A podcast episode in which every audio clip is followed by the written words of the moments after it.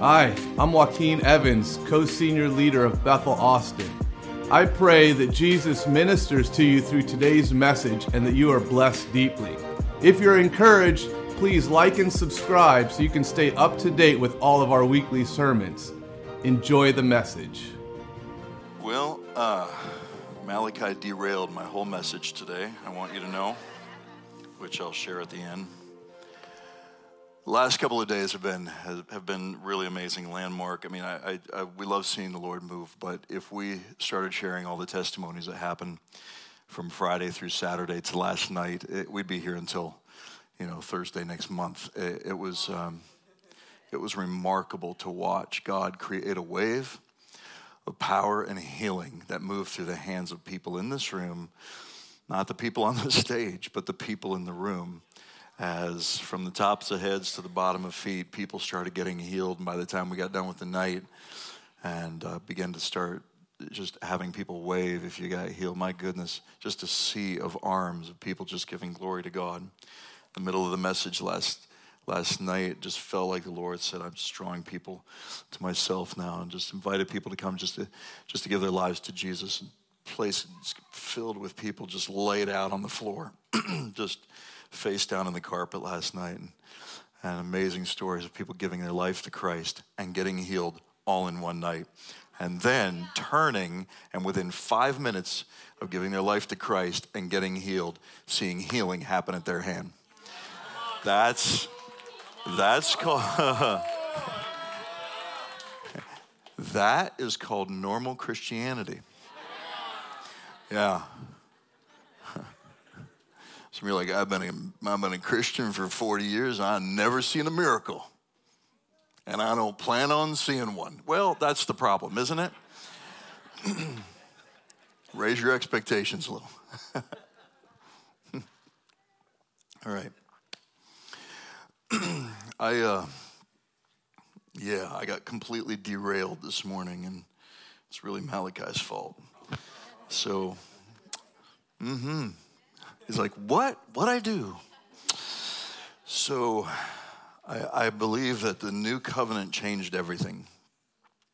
That we are, you and I, because of what Jesus did 2,000 years ago, we bled into union with God. And he opened up a new and living way. When the veil was torn, Jesus said, It is finished. The finished work of the cross was absolutely settled. And the torn veil opened up a new and living way whereby we access an unhindered, unbroken communion with God. It's available for you if you want it. Yeah. You say, Whoa, Bill, you don't know what I've done. You don't understand what I've done. I, I cannot come near a holy God. Right. Your sin has out sinned, your, your sin has out like outdone the blood of the cross. Trust me, you aren't that special. Okay? The blood of the cross, one drop of the blood of Jesus, is enough to take care of the sins of humanity, past, present, and future, including yours. Right? One drop of the blood of Jesus is enough to deal with every sin, sickness, and disease that we have. Darkness gets defeated at the cross, and you and I live to enforce that victory. It's never our job to preach a defeated devil back into business for the sake of exploiting our ministry and making us look powerful. For God is firmly committed to the death of your ego. we do one thing, we have one message look at Jesus, see Jesus, behold Jesus. And the resurrection of Jesus Christ beyond the cross validates the reality of the new covenant, validates our innocence before God. And in that moment, he reconciled us back to the Father. It's almost as if it's as if God, because of the ministry of reconciliation from the cross, says to humanity, because of what Jesus did, we're good. Why? Because our sins cast as far as the east is from the west. He's not counting our transgressions against us. But the majority of humanity looks back and God says, No, we're not. And I'm firmly convinced that what people are rejecting is not actually God, but they're rejecting a concept that religion has painted of the Father that isn't represented in Jesus. I love talking to atheists, and this is the question I ask them Will you please tell me about the God you don't believe in? they never describe Jesus. And by the time they get done talking, I go, hey, I'm an atheist too. Because I don't believe in that God either. Because that God looks nothing like Jesus. Let me introduce you to Jesus, okay? Because Jesus said this He said, Have you seen me? You've seen the Father. I and the Father are one. Jesus is who God has always been. Now, you may see a disparity between the Old Testament or the Old Covenant and the life of Jesus, but the Old Covenant simply exists to pose one gigantic question to which Jesus is the answer. And if that had been enough to show us the Father in, its, in his completeness, his character, and his nature, we would have never had need for Jesus but a confused, warped perception of God that we have beautiful record of leads up to an entire nation who Jesus gets introduced to for the purpose of accurately revealing the nature and the character of the Father. And Jesus, God the Father, Son, and Holy Spirit in that body is standing right before humanity who claims to know God, but they can't recognize him when he's a foot in front of their face. Colossians chapter 2 verse 9 and 10 says in Christ the fullness of the Godhead dwelt in that body. It goes on to say in him you have been past tense already happened made complete. And so if we don't have an accurate picture of who God is as father, we will never know who we are for we're made in his image and likeness. It's important that we see him clearly. So if you do choose to reject the one who reconciled you, at least you know who you're rejecting. You would be rejecting the one who from the cross looked at the people responsible for killing him and said, Father, forgive them. They know not what they do not forgive them on the basis of their sorrow or even their repentance or the fact they feel bad for what they've done. None of those things existed there. Jesus looks at humanity who is actually wanting to kill him and re- releases grace over their ignorance because that's what he's like. He initiates with grace. It's not your repentance that accesses the kindness of God. It is the kindness of God that opens your eyes to the reality that the repentance is available. It's His kindness that leads us. He's kind to us not because we're good people, but because love is the very nature of who He is. It's what He's like.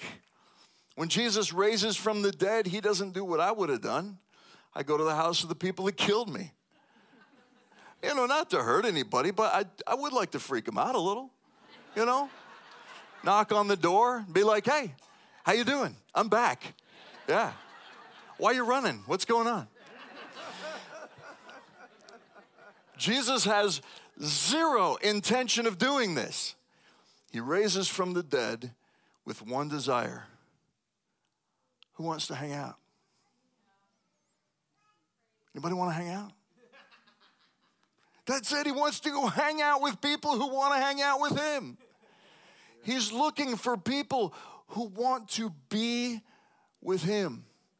Those people exist in the New Covenant and the Old Covenant. They've been around for a long time. And the guy I'm going to focus on today is a guy named David. And, and in Psalm 27, this is where we're going to be today. I didn't let the media team know, but if you can pull up Psalm 27, any translation will do. Psalm 27, we're going to look at King David, and, and I want to show you a time in David's life that I think all of you can identify with.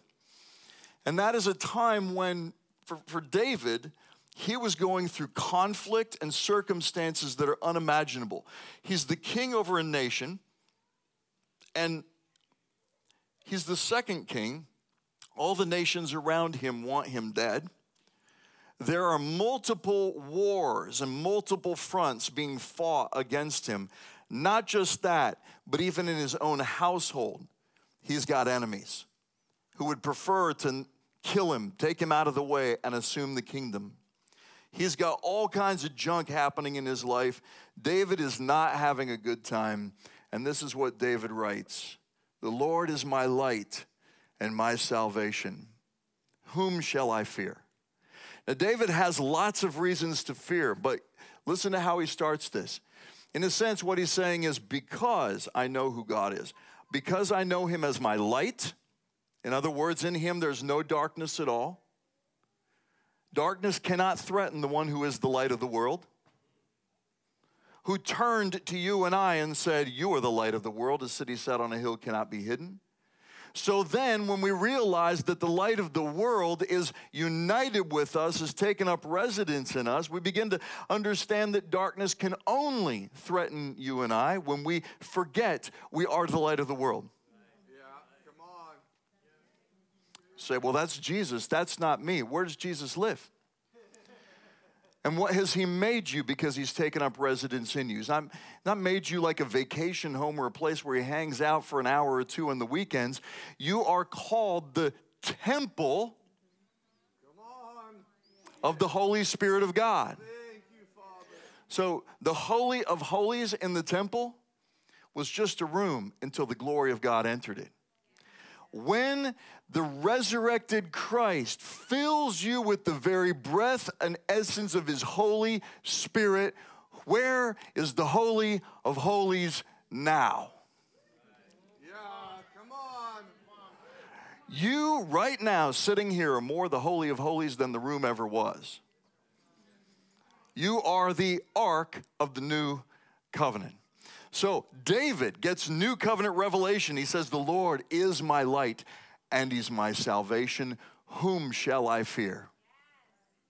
In other words, I don't have to partner with a spirit of fear. The Lord is the strength of my life. Of whom shall I be afraid?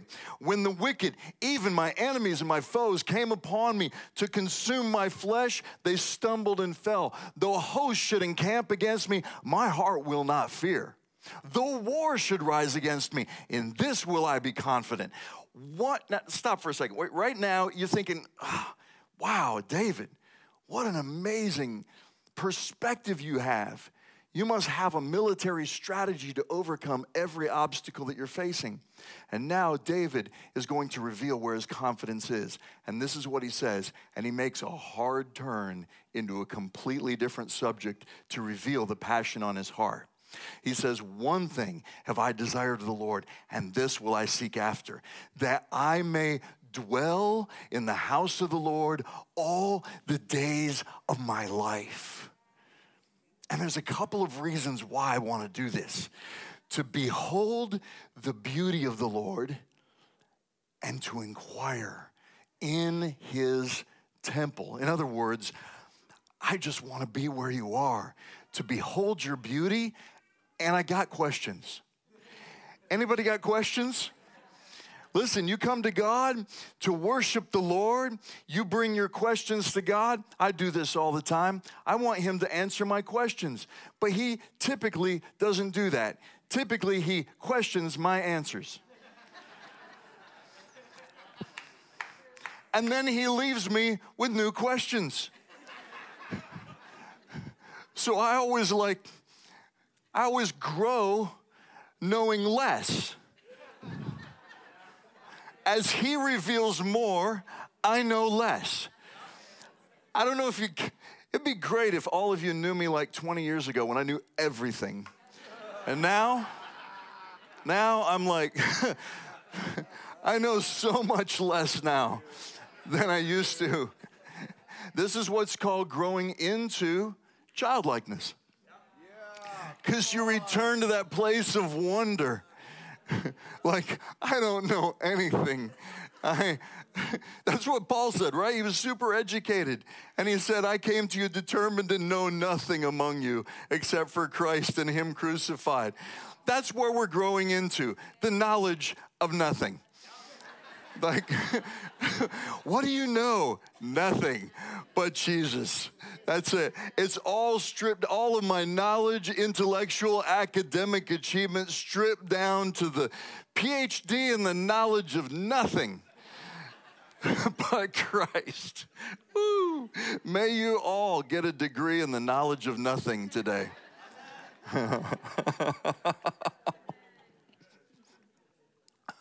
One thing have I desired of the Lord, that will I seek after, that I may dwell in the house of the Lord all the days of my life, to behold the beauty of the Lord, to inquire at his temple.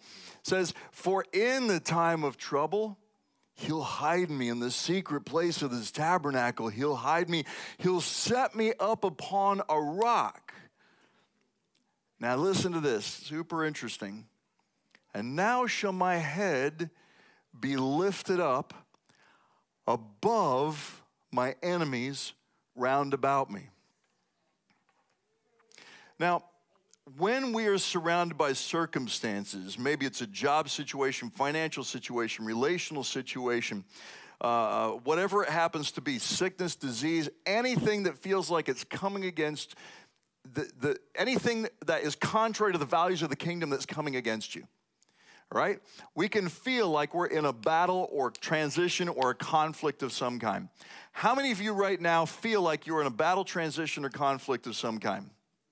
So you look around, you're not alone. Because these moments can actually make you feel like nobody understands me. But the reality is, is many of you right now are facing circumstances. That's true. And, and so understand that you're not alone. Now David goes, okay, he is in the middle. You get this picture. He wants to just be with the Lord. He wants that one thing to behold his beauty and to inquire in his temple. But now David finds himself standing firmly upon a rock. Could he possibly know that this is a prophetic picture of Christ? And now, all of a sudden, he sees enemies all around him. Now, let those enemies represent your circumstances. What do you want God to do when you're dealing with conflict, circumstance, sickness, disease, financial issue, whatever it happens to be? You want God to do one of two things when you're facing a conflict. You want Him to deal with the enemies around about you or get me out of here, right? Create a division between me and the circumstances by either dealing with the circumstances or just remove me out of the picture altogether. Well, in this case, God does neither of these things. I know, sorry, somebody just said, oh. Uh, not the answer I was looking for, Bill. So, this is what happens. David goes, Now shall my head be lifted up above my enemies round about me. The circumstances don't change, and David doesn't get moved. One thing does change his perspective. God, who is our glory and the lifter of our head, simply reaches down to David and goes like this. That's the only thing that changes. And watch David's reaction now. And he says, Now shall my head be lifted up above all of the circumstances and enemies still around me. Now David goes into this mode. And I will offer in your tabernacle sacrifices of joy, singing praises unto the Lord. Now, if the enemies of David are all around him, let's say an actual physical army, they got swords drawn, ready to kill him, and David's standing there and he's one guy. And all of a sudden, he stops to have a praise break, right? Puts the sword down, drops the shield, lifts his hands. Oh, sacrifices of joy. He gets super happy. The enemies are going to look and go, This is not the way the battle typically goes. Look at this guy. He's delirious. He's out of his mind. But understand, there's a shift that's happened, and I want you to see it. Earlier, he said, One thing have I desired of the Lord, that will I seek after, that I may dwell in the house of the Lord, right? That's where he, he wants to go someplace he doesn't feel like he is. Like, I'm not there, I want to get there. And a lot of people in their Christian life are in a do more to get more kind of mode, like you don't realize what you have been given. And so you spend a lot of your Christian life working for what God has actually already given you by grace. All right? So, David, now shall my head be lifted up above my enemies round about me, and I, listen, will offer in your tabernacle, in. Not I will travel to go there in the middle of the conflict, in the middle of the circumstances, nothing changes about the circumstances, and I don't move. But where I desired to go just a few verses ago, I suddenly realize I'm already there. That's the perspective shift. It's so subtle, it's so slight. You understand? This world's not far from an encounter with God. I know revival and global, just a global awakening awareness of the glory and the goodness of God seems like an unattainable reality. But the reality is they are the blink of an eye and the draw of a breath away from an encounter with God. I know people are like, man, we got to get every, Bill, we got to get everybody born again. Got to get everybody born again. I understand the new birth is a big deal. Uh, one night, a guy named Nicodemus, Nick at night, Nick, Nick at night came to Jesus by night. Rabbi, we know you're a teacher come from God because nobody can do these things you do, but God is with him. John 3. And Jesus sets up, sets Jesus up for one of the most amazing verses in the Bible, telling Nicodemus the one thing that Nicodemus has no clue how to do. You must be born again. Right? Now that's become the litmus test. As something that Jesus told one guy in the middle of the night has become the litmus test for the entire body of Christ. And I believe it's true. The new birth is a big deal. But you know, we spent 2,000 years trying to make a formula out of how to get in, right? Like you pray this prayer, except this church's prayer is different from that church's prayer. So we just pray them all. That was the way I grew up. I grew up, I went to every altar call. I just hit them all. If somebody said this altar calls for like Chinese women in their 30s, I'd be like, I'm there. I don't care. I just, why? Because I want to know that I know that I know that I know that I know and my knower, right? But the reality is when it's up to you, you never really know. Till you come to the end of your effort and begin to just finally trust Jesus, okay? So Jesus goes, Nicodemus, you must be born again. And Nicodemus immediately responds with the thing that we would all respond with okay, what do I do? And this is the way he asks the question Are you saying I must crawl into my mother's womb and be born a second time? Are you kidding me? And Jesus responds, goes, Oh, whoa, hey, you're overthinking this, man. It's my paraphrase. What is born of the flesh is flesh. What is born of the spirit is spirit. Don't marvel at us say you must be born again. The wind blows where it wishes, and you hear the sound thereof. You can't tell where it's coming from or where it's going. So is everyone who's born of the spirit. Now, we lift that verse out and we typically think of that verse as how to live life in the Spirit by the wind of the Spirit. But the context of what Jesus is talking about is actually how to be born again. In other words, take a breath Nicodemus. Don't overthink this. Nicodemus asks, What do I do? And Jesus starts talking about the air. If you all took a breath in, you went like this, your body would take some substance into your lungs that is inside of you. It's a little bit of a miracle that happens here, transformed into something completely different. And when it is released from within you, it is designed to actually give life to the natural world around you. Kind of amazing that way. So Nicodemus hears Jesus give him an impossible task. You must be born again. Nicodemus immediately, immediately wants to know, how do I do that? And Jesus responds by saying, essentially, being born again is a breeze.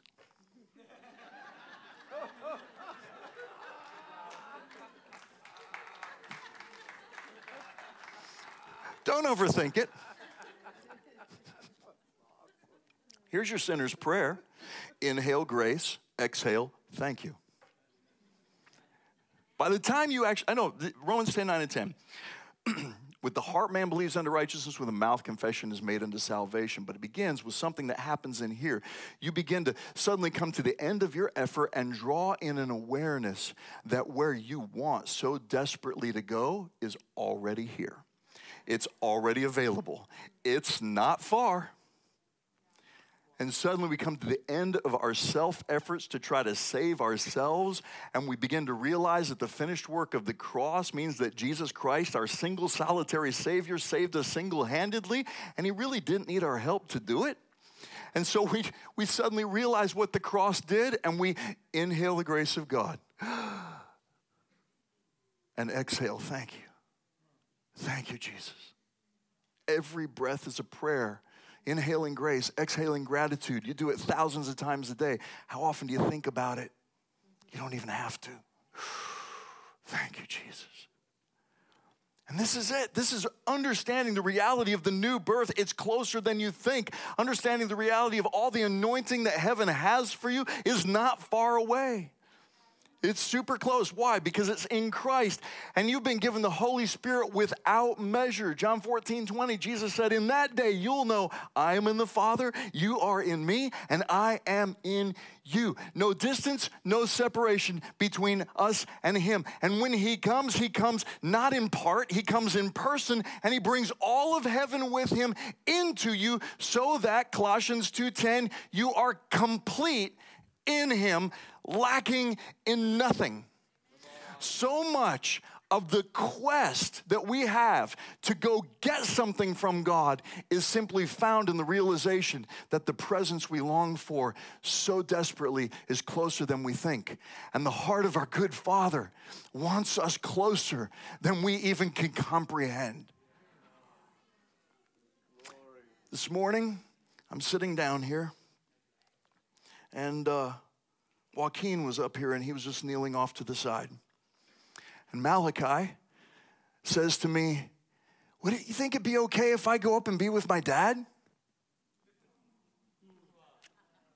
I said, uh, I, I, don't, I don't know. I, I mean, I, I guess so. He says to me, If your son were here, would you want him to be with you?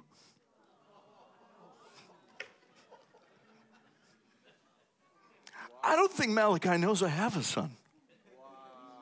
If your son were here, would you want him to be with you? wow.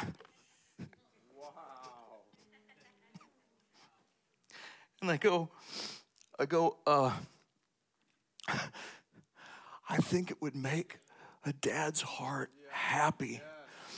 I think every dad's heart would be so happy to be with his son. Yeah. I mean, it's the greatest thing. I, I was telling Malachi that, and that was all he needed to hear. And he jumps up and runs into the arms of his father. And I felt the Lord say, That's about right.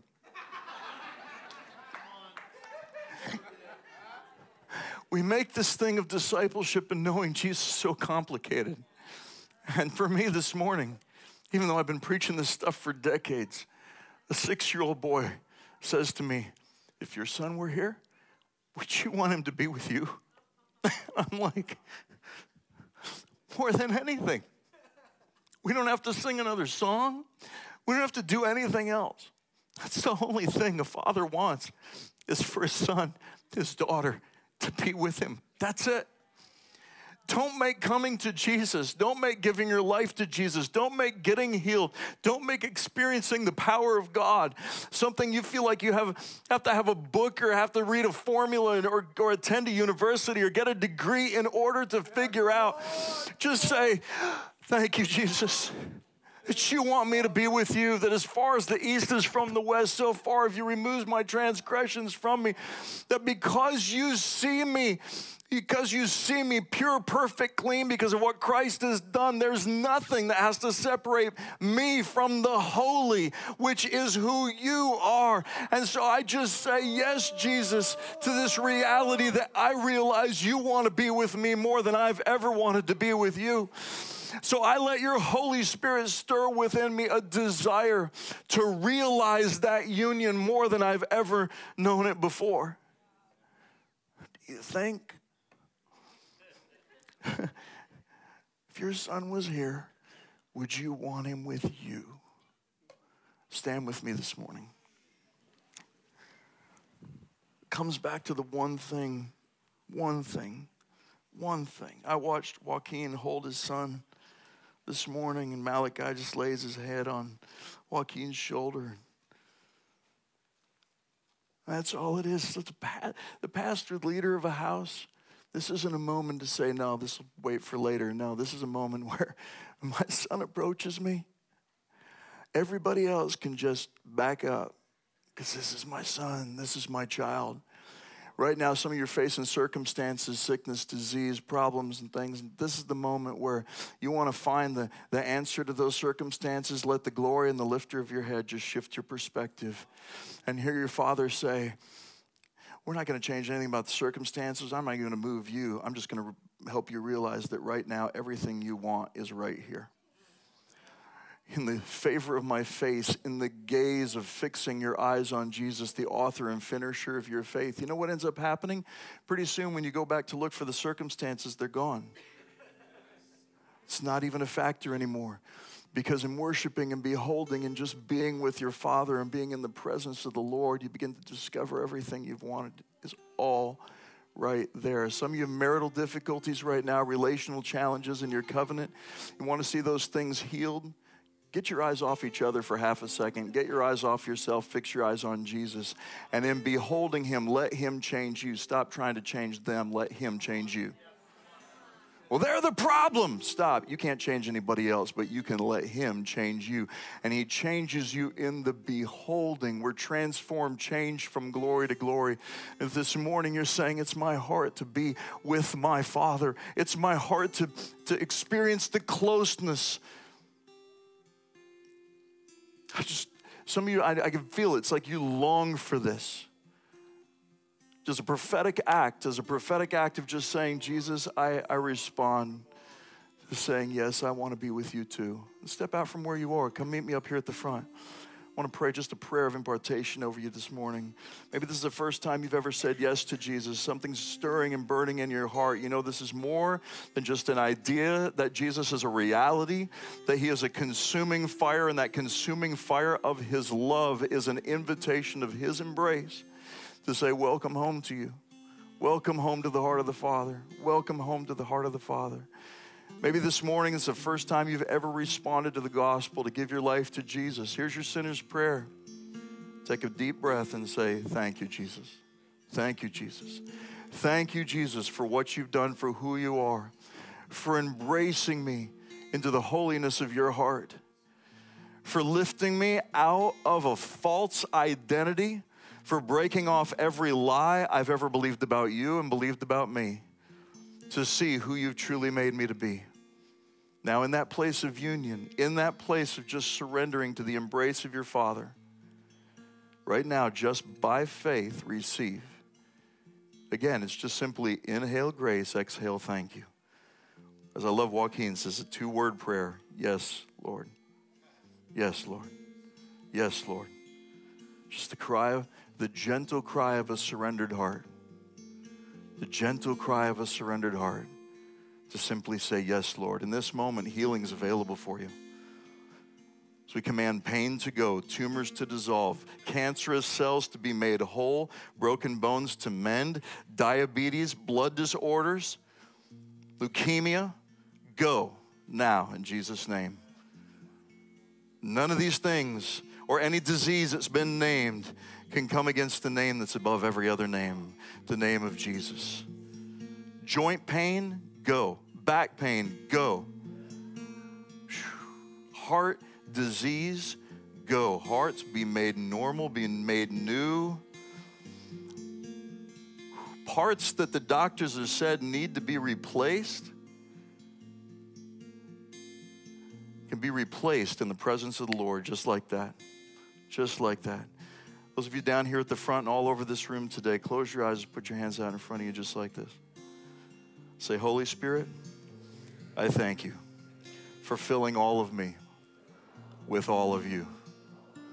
My life is your life, and your life is my life. And one thing above all else do I desire to be the temple of your Holy Spirit. And just receive Him right now. Receive Him. Let Him just do, just lift, lift up your voice. Just say, Thank you, Jesus. Thank you, Jesus. With every breath, let gratitude come forth. With every breath, let gratitude come forth. With every breath, let gratitude come forth. With every breath, let gratitude come forth. Thank you, Jesus. Thank you, Jesus. Thank you, Jesus. Thank you, Jesus. Thank you, Lord. Thank you, Lord. Thank you, Lord. Just behold him. Just behold him. Just behold him. Just see him. Just behold him. Behold him. Behold him. Behold him. Behold him. He's not a mystery to be solved, He's a mystery to behold. Just behold Him. Yeah, let's take a few moments and just worship the Lord and see Him. Let Him change you.